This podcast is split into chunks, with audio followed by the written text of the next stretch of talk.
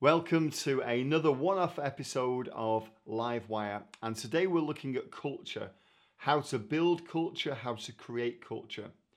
You know, there are two ways to lead you can lead through controls and you can lead through culture. And I believe leading through culture is far superior because of the fruit of what it produces. So, with that in mind, let's look at Acts chapter 2. Those who accepted his message were baptized, and about 3,000 were added to their number that day. They devoted themselves to the apostles' teaching and to fellowship, to the breaking of bread and to prayer. Everyone was filled with awe at the many wonders and signs performed by the apostles. All the believers were together and had everything in common. They sold property and possessions to give to anyone who had need. Every day they continued to meet together in the temple courts. They brought together, broke bread in their homes, and ate together with glad and sincere hearts, praising God and enjoying the favor of all the people. And the Lord added to their number daily those who were being saved. So, this is a great example of culture that is just manifesting just good things. And someone once pointed out you have to notice that they were devoted all by themselves. And that's the key to culture. Uh, somebody wasn't controlling and forcing things to happen. Yes, the Holy Spirit and the apostles were encouraging and leading and guiding, but essentially there was a culture generated, and out of this culture, people were volunteering their services, people were volunteering their food, and there was this, this kind of um, proliferation of God's grace. So, what is culture? Well, Merriam Webster says this it is the integrated pattern of human knowledge, belief, and behavior that depends upon the capacity for learning and transmitting knowledge to succeeding generations. Two words to notice there pattern and transmission. This is about a pattern, a pattern of behavior that transmits information, transmits behavior. Culture is where you build something and things naturally come out of it, as opposed to controls where you force every little thing to happen. So, obviously, on Pais and organizations and churches, we're looking for culture. Uh, we're looking for a, a kind of culture where people go the extra mile. And that's going to be important for us. How do you know if you're leading through culture or through controls? Well, the fruit of what you're doing will be seen. Uh, controls bring fear, they're law based, and they give no space or freedom. Whereas controls bring authenticity and unity. So, in a moment, we're going to look at our first workshop. The thing is that we need structure to build culture, and it's important. So, I'm going to show you a video clip. Uh, it's an advert actually of the neighborhood in which I live, and there's a reason for this. As you look at this neighborhood, I'd like you to notice how similar things are. There's a kind of a freedom of expression. No home is the same, but they fit together. Just take a look around the neighborhood. It's a lovely neighborhood, and I want to use it as an example for our workshop.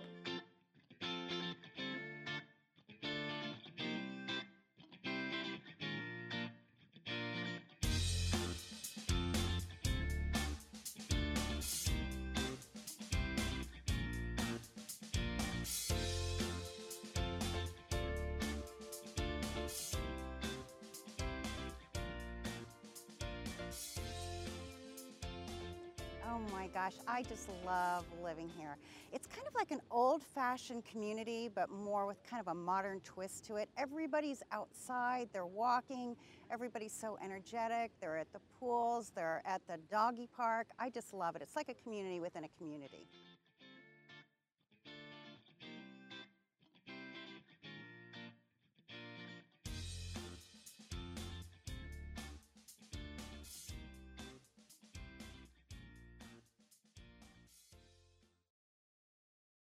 So it's my privilege to know the architect who's built this community, this neighborhood, because he's a good friend of mine. Now, many people talk about the importance of community, getting to know your neighbor. In Texas, it's quite rare. People drive everywhere, people don't walk, they don't bump into their neighbors very often. But that's different in my neighborhood. It's very different. Uh, I know a lot of my neighbours. We meet together, we, we chat together. It's excellent. But the reason is, is to do with structures because of the way the neighbourhood is designed specifically. Now, a while back, uh, I asked the architect friend of mine to come and speak to my national directors for Pais, and we asked him certain questions. And in this workshop, I'd like you to uh, think through what you think his answers were for the following questions and then discuss them. And I'll tell you a little bit about them a little bit later on. So, how do you think he answered the following questions? Please explain the benefit of having one master plan. Please share how you get 10 builders to all stick to that one master plan. And what checks and measures do you have in place so that everyone stays on the same page when it comes to design? So, a master plan would be like a blueprint. There is a master plan, one big, um, if you like, set of rules and guidelines for the entire community. And it's because of that master plan that it's created this culture where everybody knows each other and there's a sense of community. Uh, but there are 10 different builders who build different types of houses in this community. So, with that in mind, please answer those three questions and I'll share some of his answers afterwards. My friend's answers were really simple. He has this master plan, but so much of it is done in initial partnership. He makes it very clear to the builders what the plan is. They agree to the plan. Uh, they sign certain documents, so there are some controls there. But everyone has this big picture. There's a big picture vision of what the community is going to look like. And then within that kind of boundary of design, the different builders have freedom of expression. But there's some very clear boundaries of what kind of things they can and cannot do. And if a builder um, goes outside of that, they lose their contract and they can't build anymore in the community. So, what insights does that give us? How do we build community? My simple answer is you make the uncommon common. You make the uncommon common. Listen to what it says again in Scripture. All the believers were together and had everything in common. So, one of my favourite uh, leaders or my favourite sports managers is Sir Alex Ferguson. And uh, recently, we all read his book as national directors on leadership. Um, this is what he said in the book, which I thought was particularly interesting. Before you can field a great team, you have to build a great organisation. So I think that's fairly strange. I think most of us would say, actually, you have to build a great team before you can build a great organization.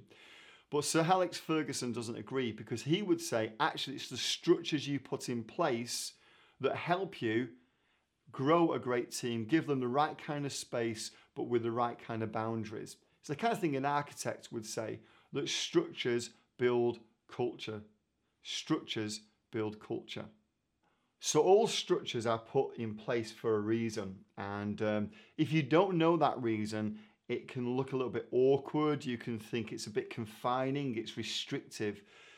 The problem actually for people who inherit or come late to the party, they join a team later on, they join a church or build or, or uh, you know come to an organization later on in its life, is that sometimes they just don't realize why something's there. So you go into a home and you see a pillar and you think, well, that's awkward, let's just take that pillar away.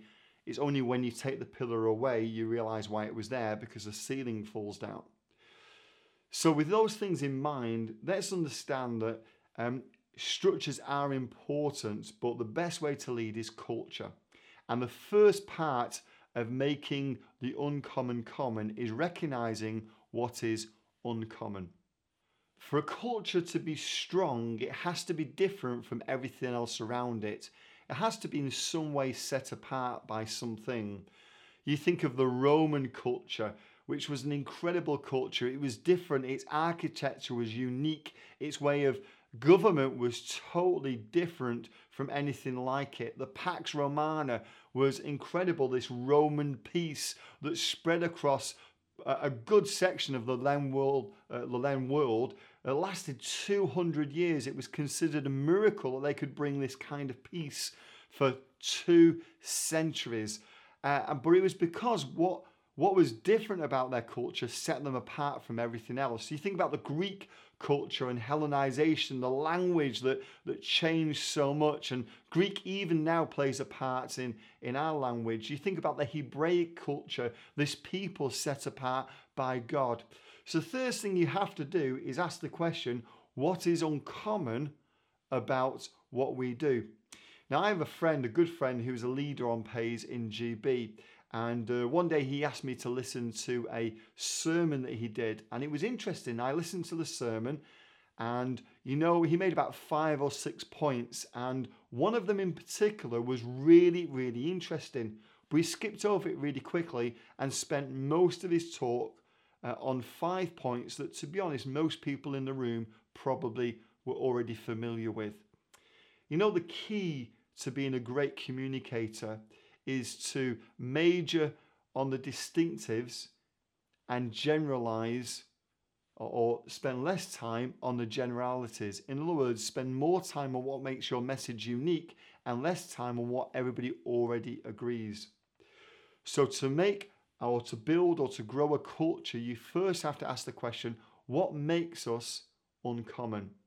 With that in mind, let's look at our next workshop. What is uncommon about you?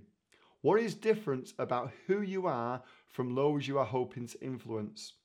What is different about what you do from those you are hoping to influence? And what is different about what you want from those you are hoping to influence? I'd like you to spend just a few minutes with your team, or if you're just listening to this on your own, thinking through those three different questions. What sets you apart? And then in the final section of this live wire, we're going to look at the five keys to make the uncommon common. So, what are the five keys or what are the five elements to make the uncommon common? Well, the first one is you need a common purpose. This is really important. You have to define what your purpose is and stick to it. You know, as an organization like Pais grows, it's great because more and more people want to get involved and more and more people have a say or an idea of what we should do. The problem with that is that just because something's a good idea doesn't mean it's necessarily a God idea or the right thing to do. There are many, many things that Pais could do that are great. But the more varied we become, if we try and do everything, we will lose the thing that makes us distinctive and slowly and surely, this, this culture that we have on Pais will wither and die. And that's really important, I think. I, I love the culture that exists on Pais. It, it creates entrepreneurs, it creates spiritual giants, I believe. So I have to be careful to make sure that anything that comes in is within our common purpose, that everybody knows what that purpose is, and everybody uses that purpose to work out should we do this or shouldn't we? So, for instance, our purpose is to make missionaries. Somebody might say, Hey, Paul, it wouldn't it be great if we had a Pais worship band? Maybe. But my first question is, How will it make missionaries? If it does, I'm interested. If it doesn't, I'm not. So sometimes variety is the enemy of culture. And that's a difficult one to work through. Sometimes you have to prune something in order for it to truly grow. So you make what's uncommon, an uncommon purpose, common. You think, okay, we really need to highlight and emphasize what our purpose is. So the second thing you need are common tools, things that bind people together because we're all using the same thing. They can be technological, so like uh, Facebook groups that we use on Pais. Uh, we don't allow everybody to use lots of different social media. We bind everybody together through the same tools. Ideally, you want tools that set you apart. So on Pais, we have our three catalytic programs Havarim, Talmidim, and Shalom. And because you're loved as well, these different catalytic programs that help us. Uh, everybody does the same thing, it binds us together, but the tools that we use are different. So let me just say something odd about culture. Sometimes to include people, sometimes to want to get people drawn in, you need to be a little bit different. You almost have to be exclusive to be inclusive. That kind of that kind of difference about you, the fact that there's this gang that are using uh, different tools and and they have the same way of thinking can be quite attractive because people want to be part of that. They want to belong to something. So a common purpose and common tools help. Thirdly, a common spotlight. Now, the way this works is you need to highlight anything that fits within your vision that's distinctive that you want to promote. So anything that's common, you want to make common, you highlight. So, for instance, if uh, somebody goes the extra mile on Pais and does something special with our form of Bible study, Havarim, then we will highlight that. We will we will lift that up and we will show that to people. That's a great way of highlighting, of promoting our culture. Now, there are a couple of different parts to this. First is usually uh, that's a human being. So in my neighborhood, we have this structure that's important, but we also have what's called a HOA, a Home Owners Association. And that's a group of two or three employees who run events and who promote the culture, if you like, of the place I live in called Viridian. So they run events, uh, they run things that make what we do different. They promote things about our community. So you're looking for those kind of human catalysts and then you want to shine a light on them. But again, what you don't want to do is constantly highlight everything. So, for instance, if you know the vision or the, the part of the culture that you're trying to promote, you may only talk about that or highlight that for a moment in time. So, if I was leading a church and I was trying to promote home groups, for instance, then I might not kind of highlight anything for, for three months apart from home groups because variety quite often is the enemy of culture. Now, the paradox of that is if you get your culture right, if people know and they're on the same page, it actually gives them space to try lots and lots of different ideas and different things, but you can be confident they fit within your culture. So, common purpose, common tools, common spotlights. Then, fourthly, very importantly, common language. Again, it's this kind of exclusivity that kind of actually makes people feel part of something. So on Pais, we have phrases, we have mottos, we have little ways of saying things that if you're outside of Pais, you wouldn't really know what they mean. You know, I can I can just say something to somebody like, "Oh, that's the diverted mile," and that's just a handful of words, but it means so much to different people on Pais. But if you if you said that to somebody outside of Pais, they would be like, "Well, what's the diverted mile? It makes no sense." And that's what builds culture, common language. In Viridian, in our in our community, even the signposts are different from the rest of our city. This kind of language, this kind of phraseology, um, it's quite European actually. Some of the some of the phrases we use for the parks and the different places in our neighbourhood uh, are not really American. They're they're from a different kind of part of the world, and it creates this kind of um, not elitism but exclusivity. It creates this kind of bond. We all feel part of something that's a bit special, a bit different. So, number five, common traditions. This, in some ways, can be the most important. You have to ask yourself the question what is a tradition? In my opinion, it is a pattern of shared experiences. So the Bible is full of traditions that God puts in place because he wants to bind his nation together and set them apart.